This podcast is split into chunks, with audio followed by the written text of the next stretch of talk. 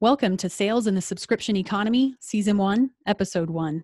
I'm Amanda Northcutt of SubscriptionCoach.com, and my guest today is Aaron Durando, Head of Sales at Follow Up Boss. Follow Up Boss makes real estate lead conversion and sales follow up more efficient and automated, resulting in real estate professionals making more sales and having the capacity to grow their business in a calm and organized way.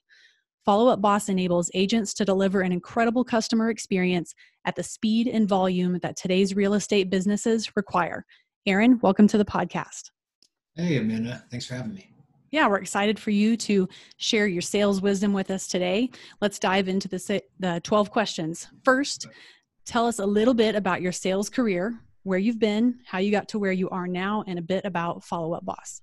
Yeah, absolutely. Um, so I guess my entire career has been in one way or another related to sales. Uh, I actually started my first uh, real sales role was uh, in college. I was selling uh, newspaper advertising, um, which I I guess I parlayed into landing uh, a sales role at Google, which was uh, really um, you know, a lot of chance and luck, and turned out to be one of the you know best experiences I could have had. I think the the biggest thing I learned there was more so from the folks that I, I was working around than anything. Uh, we were working um, selling at the time it was called Google Apps for Business. It, it, now rolls under their cloud suite, essentially selling the G Suite um, mm-hmm. suite of uh, software. And when I started, there were a cohort of us, the new college grads that got hired, I think as an experiment to see if they could hire new college grads and turn them into productive sales folks. Mm-hmm. Um, and so half of the team were brand new, fresh out of school folks, and the other half were seasoned veteran sales folks. And um, I think having that exposure and the willingness and just the, the great people that were part of that team helped me sort of fast track my, my sales acumen. So really really loved the time there. Google was a great place to work. Uh, towards the end of my stint i did get to transition to uh, an account management role. We were sort of testing it out as a function within uh, our organization. And so um, a handful of us from the sales side got to go over and test out some experiments. And um, i spent about a year doing account management with um, essentially more of an onboarding role, you know, new new signed up account management, which was a lot of fun. Mm. Um, from there, I, I, moved to a company called Ampush, doing mobile first social advertising, um, and that was a great experience. Uh, I came in at an interesting time. They um, had taken some funding in the form of like a, a partial uh, sell, and there was some contingencies there around that deal which ultimately led to them sort of restructuring the company. So um, about six months in, uh, most of the sales organization was uh, eliminated and they moved into sort of having executives run business relationships. So um, that was uh, a good learning experience, I think, mm-hmm. coming mm-hmm. out of Google to to have that.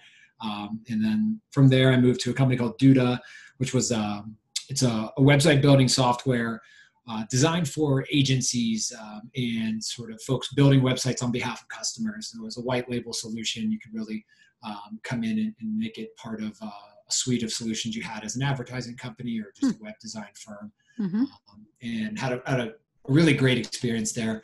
Um, love working uh, as part of that team, and then that's actually where I got my first taste of remote work. So when I started, I was based in the Bay Area, um, and Duda was based out of Palo Alto, so I was working in that office. My wife took a, an opportunity to run a sales uh, team um, actually a sales organization for a, a co- specialty coffee company out of Denver. So we made the move to Colorado, and cool. in so doing, uh, Duda let me begin working remotely.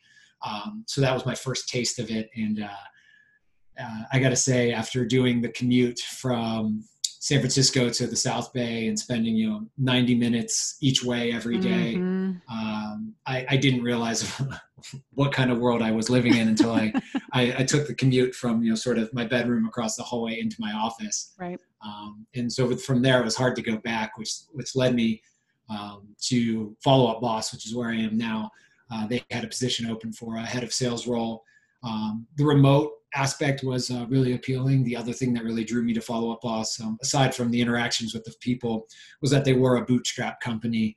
Um, yes. And that was something I, I, really was was looking for. You know, a company that had the the autonomy to make the decisions um, that were based around growing the company um, for the the pure, I guess, in my sense of, of reasoning, the more pure reasons of uh, growing the company, not necessarily around sort of hitting benchmarks from investors, but being able to make decisions based on health of the company and growing right. with everyone involved. So and customers. Um, exactly, yeah, and that's that's been it's been an amazing experience. I'm about 18 months into the role here. Um, basically, got to build the, the sales team from the ground up. Um, and all in all, Follow Boss has been great. You know, we're a, a real estate focused CRM um, and business management platform. So we're we're focusing on uh, an industry that's interesting right now with real estate. Um, it's it's actually doing a lot better than I think folks would imagine with everything that's going on. Um, and really, it's been it's been interesting to see how resilient um, real estate professionals are mm. in their ability to take on the challenges that are happening now um, both from a, you know a business planning standpoint, but also just in their their mindset and their approach to things. It's it's really a, a unique group of folks that we get to serve day in and day out.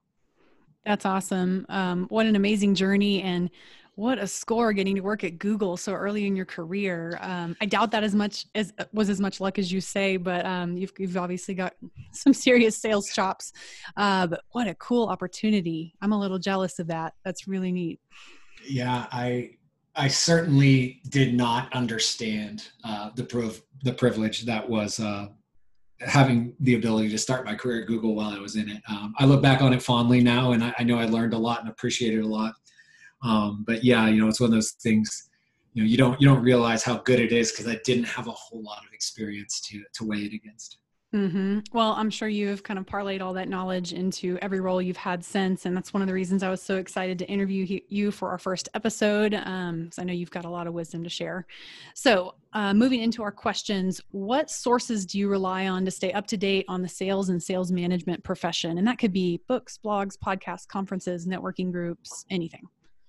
Yeah, I do. I, I read a lot, so I, I, I, focus. I try to make a lot of time dedicated to reading. Um, you know, I I sort of uh, embody the, um, if you're familiar with the sort of the Hal Elrod Miracle Morning, I read that book um, and thought it was a bunch of hooey, and then I, I, put it into action and was like, okay, this this this has some merit behind it. So mm-hmm. you know, mm-hmm. I start my mornings early.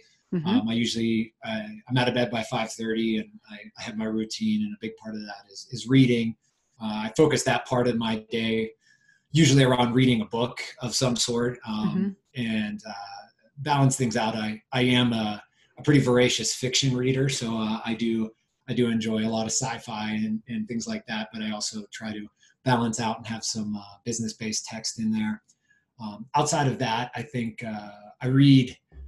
There's several blogs I follow. Um, you know, uh, I read Gary Vee's blog, uh, Sales Hacker, um, Predictable mm-hmm. Revenue. I'm also on a few mailing lists. Uh, I think there's actually some really great content coming out of some other SaaS companies in the space. Mm-hmm. Um, I think of folks like Outreach.io, um, Gong. You know, they're really they're packaging a lot of information that they're learning from their user base and, and making it really useful and actionable. So I, I, appreciate all that. And then the other thing I do is uh, I try to stay up on the real estate industry specifically. So there's a few thought leaders in that space, um, coaches and things like that. Uh, mm-hmm. Folks like Tom Ferry, Brian Buffini, um, Gary Keller, you know, big names in the space that uh, I think it's incumbent upon us as salespeople to, you know, not only understand our own product, but to really understand the industry of our customer.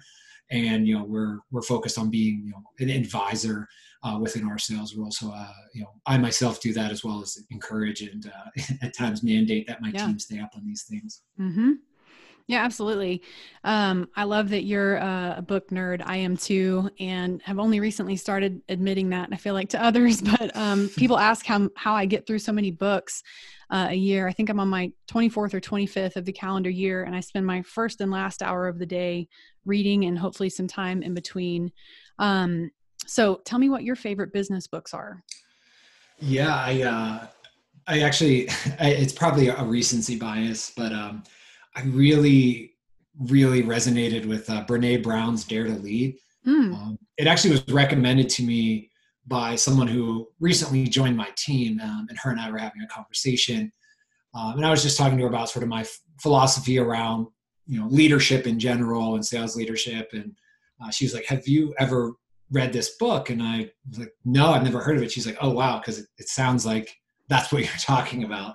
um, and so I read through it and I just, I learned, it, it really helped me put a lot of shape to a lot of ideas and things I've been resonating on. So uh, that, that is one that just sticks out in my mind. I think her approach to leadership is one that um, is is being more uh, embodied within uh, business these days, but is one I think that as we continue to evolve, and especially in sales leadership, is going to be something really important. You know, around the idea of empathy and you know being vulnerable and, and showing that you care as a strength rather than seeing those as weaknesses. Uh, that's a great answer. Any others? Yeah, I think uh, a couple other books that stick out that aren't necessarily, I guess, business texts. Uh, one that I've read a couple times is um, uh, "The Paradox of Choice." Uh, mm-hmm. It just uh, it's it came out in the early 2000s, but it's just an in-depth study about how in this modern world we're inundated with choice um, yeah. and too much of it and how that can be crippling um, and it helped me one understand a lot of areas in which i feel like i can't make a decision because there's too many options out there and, and how i can have uh, you know different different sort of emotions tied to those choices um, and so that's one i think i also was able to pull a lot of that into the idea of how you approach sales um, you know keeping it concise driving Absolutely. one clear message through everything because ultimately you know if you're providing 10 different choices within your own product and they're evaluating you against four other solutions a lot of times you'll put that uh, you know analysis paralysis into action totally yes the last the last book i recommend to everyone um, is uh, the book called Zen in the Art of Archery. It's sort of the original Zen in the Art of book. Um, I stumbled across it in college, and it, you know, I guess it's cliche to say, but it sort of did change.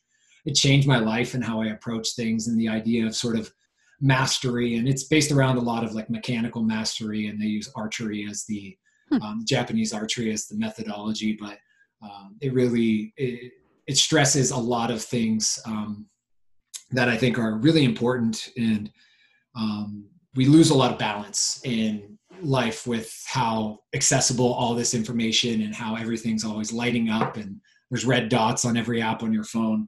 And this can kind of be a way to learn to approach things in a, in a different way and you know understand that you you want to get to the point where you, it's it's second nature it's muscle memory it's it's something that you you practice over and over again until the point that you've mastered it so that it's no longer something you're doing it is it's part of what you are.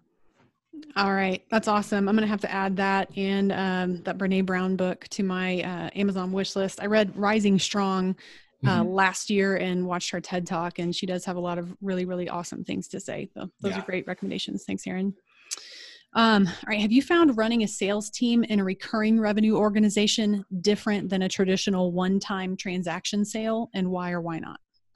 I got to tell you, I almost all of my experience has been in uh, you know a recurring revenue model so mm-hmm. i don't have a ton to juxtapose it against mm-hmm. that said i think if you look at a lot of business text and specifically sales text uh, all of that and for the most part the majority of it is geared towards um, that more one-time transaction type sale. So yeah. I think there's a lot of great knowledge there and a lot to be learned. Um, where I do think it is different is um, I think people will look sometimes at the recurring revenue model as more transactional um, because you're sort of doing, in a lot of cases, a higher volume, if not a higher volume. Um, you're sort of uh, having to move on. And so a lot of times you don't necessarily get to maintain a deal as long or you have to sort of move on to the next one um, and what i what i've learned is i think more it's interesting because you have to just be you have to build as deep of a relationship as you would with that one time sale that you're sort of building a longer sales cycle over but you have to do it in a shorter time and so it really it takes a lot of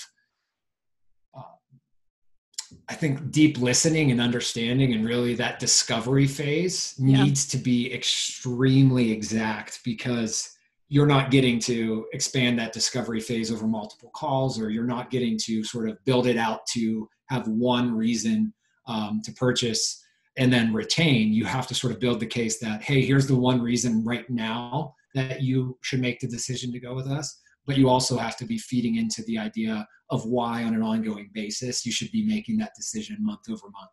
Yeah delivering that ongoing value Okay, that's great. Um, and we are recording this in the time of uh, coronavirus. So, in mm-hmm. light of that, I have a couple of questions um, about that. So, what changes to your projections, strategy, sales tactics, or anything else um, have you guys made in light of the economic challenges we're all experiencing um, brought on by COVID 19? Yeah, you know, I think uh, generally we're seeing a, you know, a constriction of the economy. So, that's, that's going to change projections almost entirely across the board. Mm-hmm. I think for some folks like uh, Zoom, you probably see those projections going um, in the opposite direction of uh, some other companies. But I think for for us, um, you know, we do we've had a, a little bit of a slowdown, um, which is understandable. You know, the, the area where we see the most is with um, our solo users, so our single agents. They're the most vulnerable. They don't have a mm. team structure around them, so mm-hmm. Um, we've seen a bit of a slowdown there.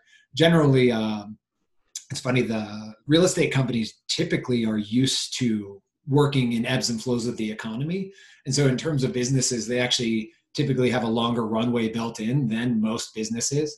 Um, so we do have that i think built into our customer base which is nice. Um, in terms of strategy and sales tactics uh, i think we're we're not changing really much at all. What we're trying to do is just double down on what we've been doing. And so you know we're we're not a a gimmicky type of company. Uh, mm-hmm. you know, mm-hmm. we don't actually, we've never run promotions or discounts. We, we sort of have a, a very forward and transparent pricing structure. And, you know, we want to price so that we're delivering value. You know, we want to price in a way that we can continue to build a better product, um, create a better service and have a better experience. At the same time, we're, we're not trying to gouge. We're not trying to, yeah. you know, also have that sticker price that we know we're going to negotiate down from. Um, and so ultimately, it's just uh, really focused on our customer at this point and, and knowing that you know being a bootstrap company and and being in a, a position where we can be able to offer guidance through this time and, and being a fully remote company that's another area where we're, we're able to actually offer some guidance to our prospective customers. And so ultimately i think we just doubled down on being um, you know an empathetic sales team. That's that's been our approach day in day out is to really not just to gather the information about our customer to be able to sell to them but to truly empathize understand what is the emotional um, feeling behind whatever decision they're trying to make or that they need to make so that we can align with that and create value for them I love that. Doubling down on empathy, relationships, value creation. Um, that's all super, super important right now. And that might be your answer to my next question. Um, given the sudden economic downturn, mm-hmm. what's your best advice for sales teams competing in the subscription economy right now? Yeah, I think, you know, it, it's a lot of what I just said. And then on top of that, I, I do think um, it's not easy, but if you can convey a sense of, um, calm and uh, reassurance. Mm-hmm. You know, in a lot of ways, you know, you sales has evolved drastically in the last five years, let alone the last 20 years. Yeah. And we we no longer occupy the position of of being the holders of the information that's unattainable. Right. Um, our you know the internet has has taken that that role out of sales, and it's also in in most cases eliminated the the snake oil or you know sleazy used car salesman tactics. They don't work anymore because if you want to know something, you can almost always go find it. And so you right. have to be that advisor. And a lot of times you have to be a, a counselor of sorts. You have to understand that what what drives every decision is almost always based on an emotional um, an emotional impact, whether that's a positive or negative. They felt something negative with their current system, so they're looking for something new they heard something good from someone they trust about your system so they're evaluating. And if you can understand where they're coming from what they're feeling and um, you know with this economic downturn and the uncertainty there's still a good reason to continue investing in your business. You know now's the time to sort of double down on the right things Mm-hmm. And if you truly believe in the product you're selling, which should be a baseline for every sales professional out there, if you if you don't believe in what you're selling, you should start looking for a new job because yes. no one's going to believe you when you try to sell that. Yes. um, but you know, really have faith that what you're selling is a is a you know, a good service, and you're being an agent for good. And once you can do that, you can come in and, and really deliver value for folks. And that doesn't mean that they're going to sign the contract on that that call you know you may have to extend your sales cycle. You may have to let people calm down and make it out of this time.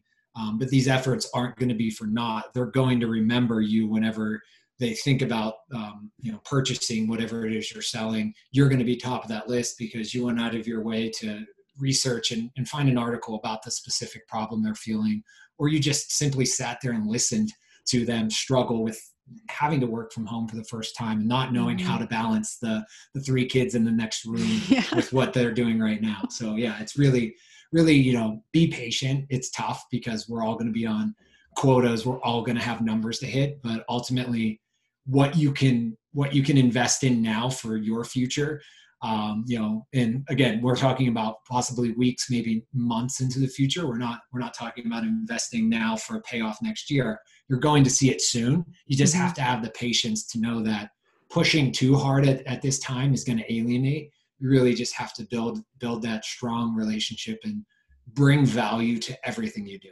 Yes. I like what you're saying about uh, key part of that relationship building um, a lot of what you're saying is reminding me of Seth Godin's kind of key marketing principles, but appealing to those higher level needs mm-hmm. and um, peace of mind being probably the biggest one that is needed right now. So if you can really um, show that you are empathetic and appeal to that higher level set of needs, particularly you know providing some peace of mind right now i think that'll help you stand far and away um, above other salespeople in your competition.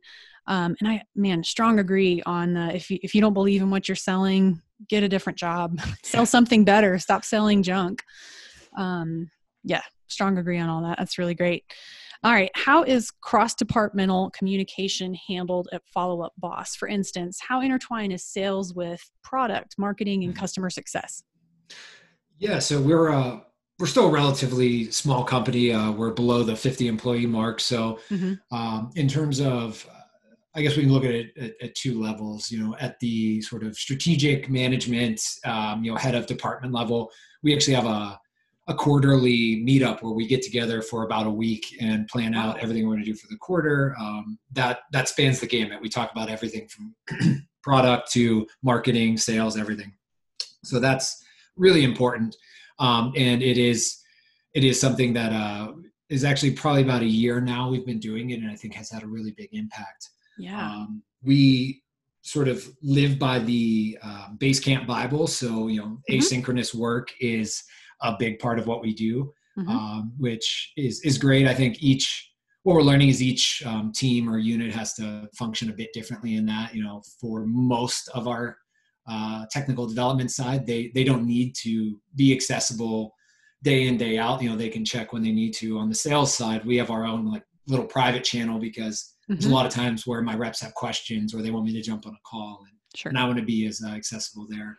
Um, but I think ultimately um, there's a ton of communication. It is very asynchronous. You know, we've we've found a, a great balance there, being able to have a you know internal um, you know we use uh, a software called Productboard that allows us to know where things are in terms of development know the progress. And then we also have our product team delivering um, regular updates on what's what's launching what's coming out. Um, you know in terms of our product facing teams we're we work really closely.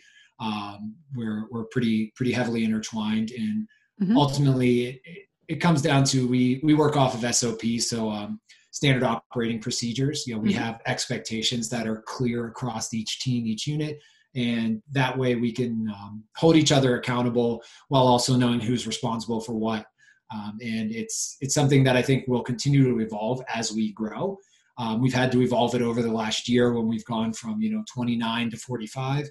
Um, and as we go from wow. 45 to 80 you know that'll be another jump where mm-hmm. it's it's a continuous uh, evaluation but um, i think it is a, a, company where I'm really proud of how how much input as a, a sales leader I get to have in product. Uh, we're really the voice of the customer is one that through our, our customer facing teams as well as you know our product team conducts a lot of interviews with our um, customers just to understand what are their needs how nice. can we mm-hmm. um, does sales have access to that product roadmap we do yeah so the um, I guess there's two. There's sort of the roadmap, which will be higher level. Here are the you know five major product uh, features we're going to launch this quarter or something like that mm-hmm. and then within Productboard um, actually the whole company has access to go in and, and view right we That's don't awesome. we don't want people changing sort of what's in work in progress and what's being scoped and things sure. that shouldn't but uh, yeah we can go in and actually see because that'll be the fully detailed spec right so if we're launching you know uh, one version of a product that may have 20 sub projects underneath it to make it happen. And you can actually go in and see where each of those is get updates understand it.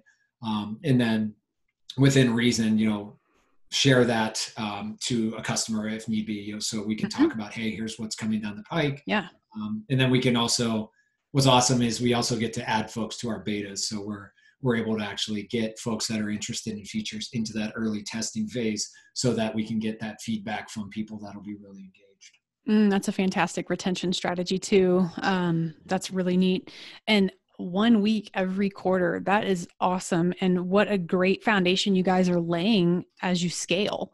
Um, I mm-hmm. mean, these things are obviously a lot easier to put into place um, and make work in the long haul when you have 150 employees.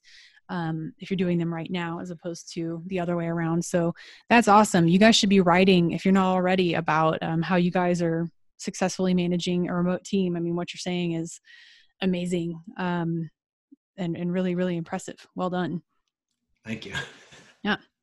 All right. Um, in what ways are individual members of your sales team held accountable for reaching their targets? For example, uh, is their pay structured in such a way that they are accountable in any way for customer retention at renewal time?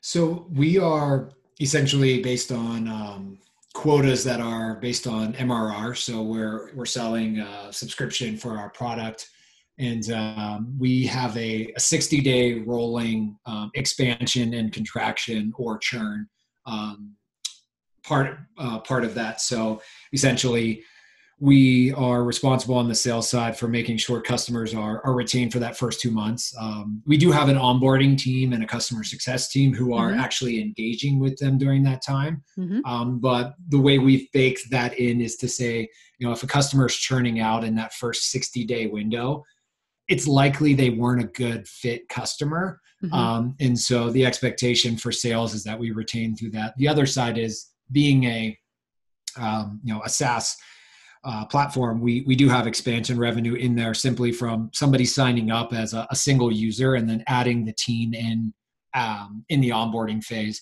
And so you do get to you know have that expansion, which is nice that we uh, are able to have folks sign up and get going without having to get them to sort of sign up all their users you know up front we can actually have that come through okay. um, you know in that in that first couple of weeks which we've found with our customer base is, is necessary because they often don't want to get their team involved until they've been able to sort of set up um, you know the lead flows coming in and all these different aspects of the product that would be a distraction for uh, real estate agents who are not able to actually utilize this product until it's it's been uh, set up through our onboarding process. Gotcha. Okay, one thing that stood out to me is uh, you're talking about customers who find an off ramp before that 60 day mark, and you guys mm-hmm. typically determine that those are not were not a good fit. Mm-hmm. Um, what are you doing to improve your screening process both with you know marketing and sales and you guys have how do you incorporate like a feedback loop into that to make sure everybody's on the same page yeah, so our uh, our onboarding team, uh, our head of onboarding, um, Megan Porter, she's excellent. She actually does a, a report, um, you know, a weekly churn report, so we know everything that's going on. And so with um, with any of these teams that are churning out, we're getting a, a glimpse as to why. And so we work with uh, with them directly to understand, hey, this is why this wasn't a fit. Um, and if it's something that should have been found out during the sales cycle, then you know it, it becomes a, a learning opportunity uh, for that specific rep or if it's something that's applicable across the whole team we'll take mm-hmm. a time to discuss hey guys we need to be ensuring that we're doing our full discovery and then of course evolving our process. Um, and so that means we we're constantly upgrading and updating our uh, sales process to understand hey what what are these discovery questions you know these pieces of information that we have to get? Should this have been something we found out during the evaluation phase that um, for whatever reason we didn't, um, and then building that back into the process. So in Nice. most cases, it, it is often a one-off thing that um, Mm-hmm. we we either didn't have a process in place that should have, or you know we we're lacking a bit of training for the specific rep in question. And so then I'll take that on as a, a learning opportunity and, and coach them up on that. Um, if it is a, a bigger you know weakness where hey you did this uh, you know you overlooked this piece or perhaps you know should have known that this wasn't going to be a good fit that then also is just another learning opportunity for that rep you know and, and the way i look at it is uh, we'll review so part of our our software allows us to have um, a lot of our calls are recorded um, Mhm. so we can actually review calls together and, and dissect that yeah.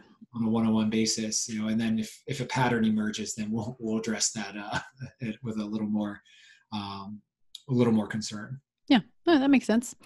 All right, how do you coach your sales team up on properly setting expectations for re- recurring revenue customers? You know, those who are continuing to make the decision to buy from you month after month, year after year. Yeah, I think the biggest, uh, the biggest, most important thing here is uh, accurately, authentically, and honestly representing what the product can and will do for them. Mhm. Um, you know, I think more than anything, it's it's uh, first and foremost we need to be um, upfront and honest. And if there's an aspect uh, where the customer wants us to do X and the product does not have that, Mhm. we don't we don't try to sugarcoat or, or go Yeah. around that. We'd be very forthright and um, ultimately our job is to set the right expectations so that when they get to onboarding and work with customer success, they know exactly uh, what to expect from us. And so it's it's really just based around um, making sure one that we're doing that thorough and deep discovery. We need to understand what's the main challenges, what's going on, what are you trying to achieve? Because if if we don't know what their goals are, there's no way we can align the the value and expectation of that. Um, and if we can document that and make that clear, Yes. Mhm. then we're empowering onboarding and customer success Mhm. to step in and turn this into a, a really solid customer um, because again if we if we miss the mark if we don't deliver on what we're supposed to be doing here um, we do offer an annual plan with a, a discount Mhm. but the bulk of our customers are month to month and it's a true month to month plan um, you know cancel at any time uh, type of offering so we we do have to deliver you know day over day let alone month over month to make sure that we're retaining that business Absolutely. And I love how you guys are giving your sales team such an advantage by giving them access to the product roadmap. I mean, that level of insight and, and trust that you're giving to your sales team, I'm sure really comes through um, when they're talking to prospects. So that's, that's awesome. yeah absolutely What's one to three pieces of advice you'd give other sales VPs competing in the subscription economy? And would, would that be any different than what you would have said pre coronavirus? Yeah, I think number one, um, and and this is my biggest thing above all else is you know trust your people. If you if you don't trust your team, um, you know it- it's going to be really hard to find success. In my mind, you know trust is that baseline. It, you should give trust willingly, knowing that at times uh, it's probably going to be broken. And when someone breaks that trust, it doesn't mean the relationship is ruined. It doesn't mean it's tainted it means this is an opportunity to make sure that you've set expectations correctly reevaluate what it is you were expecting of them and make sure that was clear and then build that relationship back up. Um, so yeah number one you know above all else you know you have to trust your people. Um, i think number two you know is again empathy 1st you know if you're if you're coming into things with the view of empathy and uh, you know really drawing the distinction between what empathy and sympathy are and knowing that uh, you know feeling bad for somebody um, or feeling like oh that really sucks that you're in this position is not going to help help them you know whether it's your team or whether it's your, your customers isn't going to be helpful and isn't going to move the needle. You really have to understand where they're coming from Mhm. make sure you're giving them everything that they need to be successful. Um, and the third i think would just be you know deliver on your promise build your communications build your talk tracks your um, email templates everything you're doing needs to be built around what it is that the product you're selling truly offers um, and you know if you're if you're not if you don't believe in it like we talked about you're not going to be able to sell it Mhm. and you know if you're if you're selling people on um, you know weak flimsy or just flat out lies uh, you're you're going to to fall short and it's, it's really hard um, to have a team motivated to go out there day in and day out and do the work of sales, which, as, as we both know, it's not it's not easy work. Um, you know, it, it can beat you down at times. It can be tough. You know, you hear a lot more no's than you hear yeses. and if, if you want to have, you know, your your soldiers out there on the front lines, you know, valiantly carrying the flag of your business into battle, then you you certainly need to keep them, um, you know, stocked up with the right message, with the right mm-hmm. information, mm-hmm. and you know, building them up from the inside. Yeah, give them the tools they need. I like that. Are you guys currently in a hiring freeze? We're not in a hiring freeze. Uh, so I actually have a couple open roles on my team that we're we're bringing in uh, resumes for. Uh, we were really early in the process, so I think with the way we do hiring, um, you know, we'll sort of continue through our process because ultimately we do anticipate, you know, it's not going to be this way forever, um, yeah. and so we're we're sort of moving through our process, and you know, we're continuing to evaluate new candidates because we we do see 2020 still being a great year for us. Awesome. I love that you guys are not on a hiring freeze. Um, how do you guys typically source sales talent? You know, what works, what hasn't worked? Yeah, I think uh, we we have a distinct advantage um, in that we are a, a fully remote company, and so there's a no shortage of people interested in remote sales roles. Um, so we actually have a we drive a ton of traffic actually just through our website because we're known to be a fully remote company. Mm-hmm. Um, we also use a service called We Work Remotely. It's a you know remote working job board, um, and through those two, we've actually had a lot of really good candidates. Um, the other one is just through you know networking. I've built up a, a pretty generous network on LinkedIn, and so um, I share out my post, and then I have other sales leaders um, who I know and trust that'll you know sort of repost and, and do that for me, and I do the same for them knowing that you know it's, it's sort of a pay it forward thing. So yeah.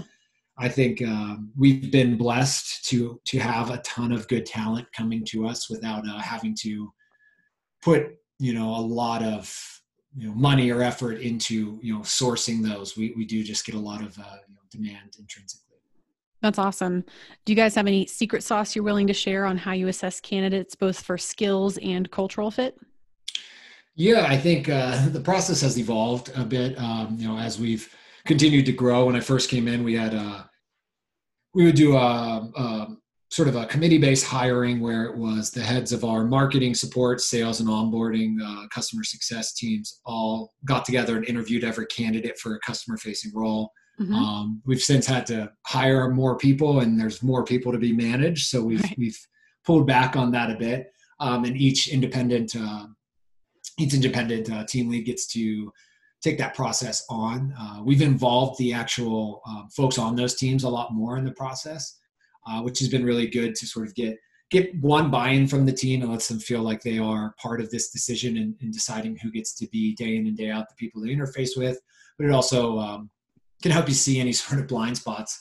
Um, I by no means think I'm uh, infallible, so I, I, do like to sort of have people poke and prod and question my mm-hmm. decisions. Mm-hmm um, I think one of the interesting things that's worked for us being remote, um, we actually do a like recorded video. Um, so we basically have like three or four questions we'll send out and have folks record a video response um, rather than having them necessarily do like a written response. I think it gets a it gets them to sort of show a bit more of their character and, and who they are in that response. And that's actually yes. been really really helpful to sort of find out who are the people that are, are bringing energy to this who, who seems excited about it. Um, and then you know personally from a hiring perspective i think uh, this is generally true across our company but uh, you know in my mind I, I don't necessarily need someone who's done the exact job um, and you know somebody who's going to come in and just plug in and be immediately able to be successful because they've done it exactly before.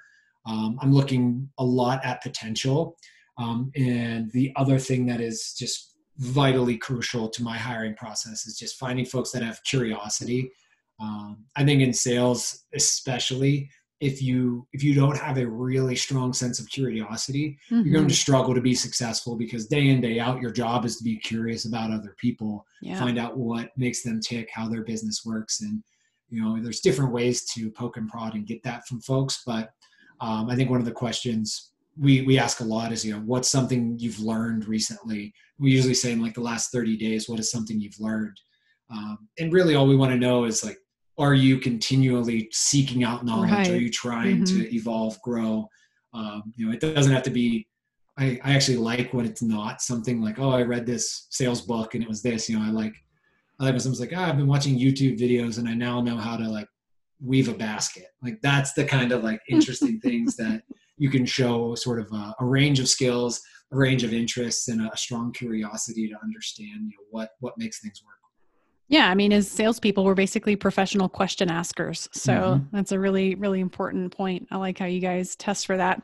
And also want to encourage people to go to Follow Up Boss's website and watch your video.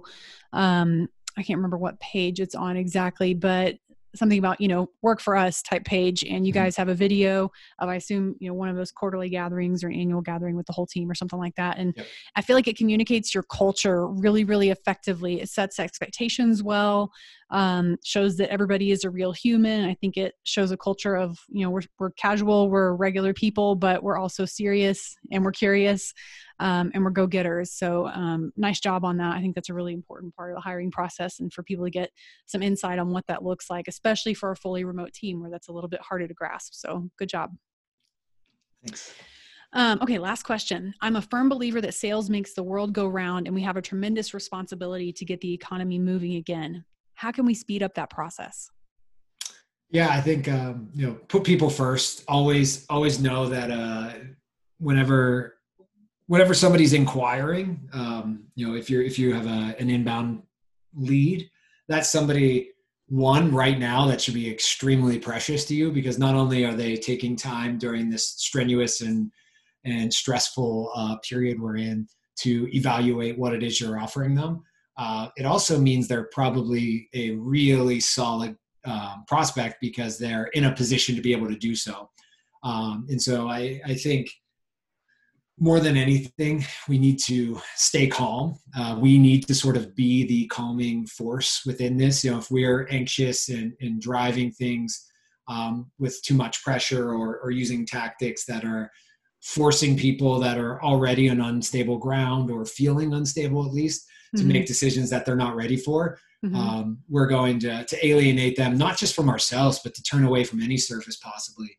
Um, and so just remembering that what you know the the sods the seeds we're sowing now will will certainly um, you know reap great benefits down the line and you know if we're if we're focused on people before profit in this time um, not only will we weather this storm make it through uh, we'll be in a position uh, generally to come out the other side really really successful and, and ready to you know help things grow because inevitably right now things are slowing down. Uh, people are you know sort of turning into themselves. They're they're fearful you know purse strings are tightening. Mm-hmm. um, that is going to change. And if we if we've done all of the the right things in the interim that those um, those doors are going to open up a lot faster and the the economy is going to start flowing um, a lot more normally with a uh, with less delay if if we've created the the space for people to feel the stress they're having right now in order to um, come out of it uh, a little little more optimistic. Yes, people before profit. Well put. Thank you again to Aaron Durando of Follow Up Boss for his insights and advice today. You can check out the show notes on subscriptioncoach.com slash podcast and sign up for my email newsletter where I read, curate, and summarize the best content on subscription sales and sales team recruiting on the web every week on subscriptioncoach.com. We'll see you next time on Sales in the Subscription Economy.